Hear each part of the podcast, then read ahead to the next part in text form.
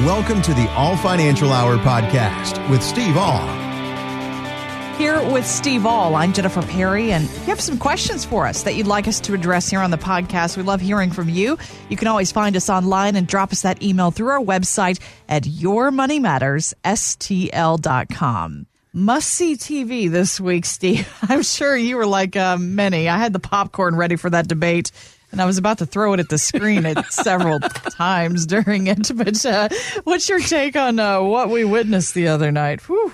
Oh, well, we did a presentation, you know, a kind of a debate follow up, and we're, uh-huh. we're planning on doing it for the next two also. Hopefully, they will give us something to talk about yeah. at the next one. Because the, the guidelines for our debate follow up were we're going to keep it non political, and we're going to talk about how and what the candidates talked about that could affect you in retirement. Mm-hmm. When Mel and I got in the office the next morning together, it's like, well, this will be quick. Nothing. yeah, they didn't really say anything no. that really affects us financially, no. right? Yeah. No, it was a, you know, I, as I like to look at it, you know, if this would have been a boxing match, you know, Trump was swinging wildly and going at it all the time and, you know, couple shots after the whistle type deal, you know, and then, and then it comes in and then Biden's just constantly jabbing. You know, it's just the way I looked at it for a fight. So it was, as what I consider the greatest nation in the world, I don't think it was a good picture for everybody else to be judging what's going on in the United States. Yeah, true. I think it's just, it's difficult. I didn't like the way it was moderated. As I put it, I, you know, if you set the ground rules that no interruptions, you're going to get a talk for two minutes, and both candidates parties agreed to it, and then 45 minutes into a crazy amount of interruptions, then you go, guys, these are the rules that you had to play by. I'm going to go, why didn't he say this up front? Yeah, debate's half over already. So yeah, it was just. And uh, the oh. big thing I didn't like was, you know, is the question, no chance to rebut and most of the questions that were asked from both candidates weren't answered. Yeah. You know, it was the old, here's the question, but I'm going to answer a different question type of a mentality. And it just didn't, like I said, it didn't set well. It didn't play into a lot of things on how it's going to affect retirement. For our presentation, I actually had to look up some of the things for Biden's climate change plan what was with Trump and tried to be as honest as I could on both sides of it. Mm-hmm. And in my opinion, whatever biases you brought to that debate, that's what you saw in the debate. Yeah. If I was a Biden person, I'm going to believe that Biden did very well. If I was a Trump person, I'm going to believe that Trump did very well.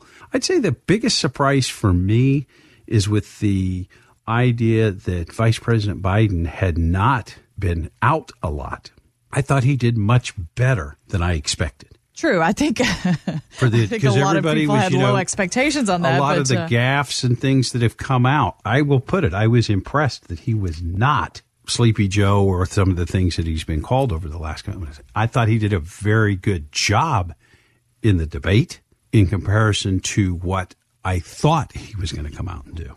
Yeah, well, uh, I think just the fact he showed up surprised a lot of yeah. people. But uh, yeah. it's certainly interesting. But uh, you're right in that you know we didn't get a lot of substance in terms of the financial issues that uh, these guys are going to bring to the table.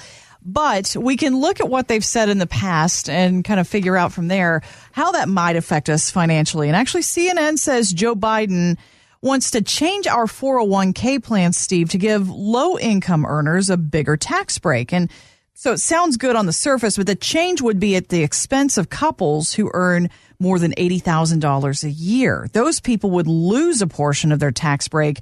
And uh, that affects the majority of our listeners, I would say. So, do we need to worry about potential changes to these retirement planning rules? And if so, is there anything we can do right now to prepare for that? Well, the biggest thing that you know that Joe Biden is putting is saying is this, and I will agree with him a little bit. And I know that will make some people cringe, but I will agree with him that there's not a lot of incentive for people with lower incomes to save. So I'm going to defer my taxes at 10%, 15%, and possibly have to pay it back in the future at a much higher rate. Mm-hmm.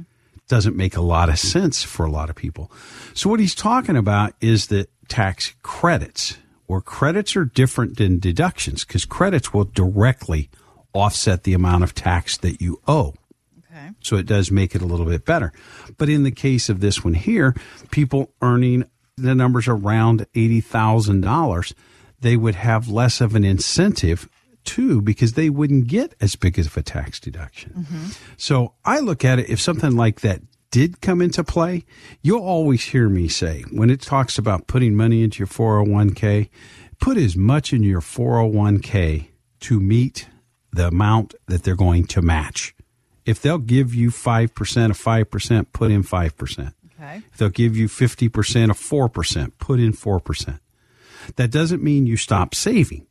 I still always go along with the 80 10 10 rule. 80% of your money is what you need to live on, 10% to where you get your faith or charity of your choice, and you set back 10 to 15% for your own retirement. Well, you can shift those dollars to other areas. There are places that can be more tax efficient to put your money than there is in the 401k. What I like to do, I like the life insurance retirement plan. I can put money into it it grows tax deferred. When I need it in the future, I'll be able to take it out if I do it properly with no tax. Hmm. Okay. Doesn't affect Social Security taxability, doesn't affect my income. So those are tools that I like to use to get to people with tax efficiency.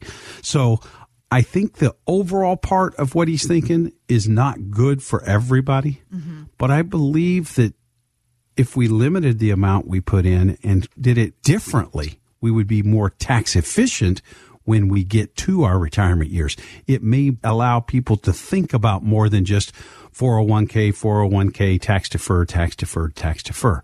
Because everybody that's done that, they're surprised when I say you're going to walk into a tax time bomb when you hit your retirement years. How can we fix it now? Thanks for listening to the All Financial Hour podcast. Catch the full show Saturday at 7 a.m. on the voice of St. Louis, KMOX.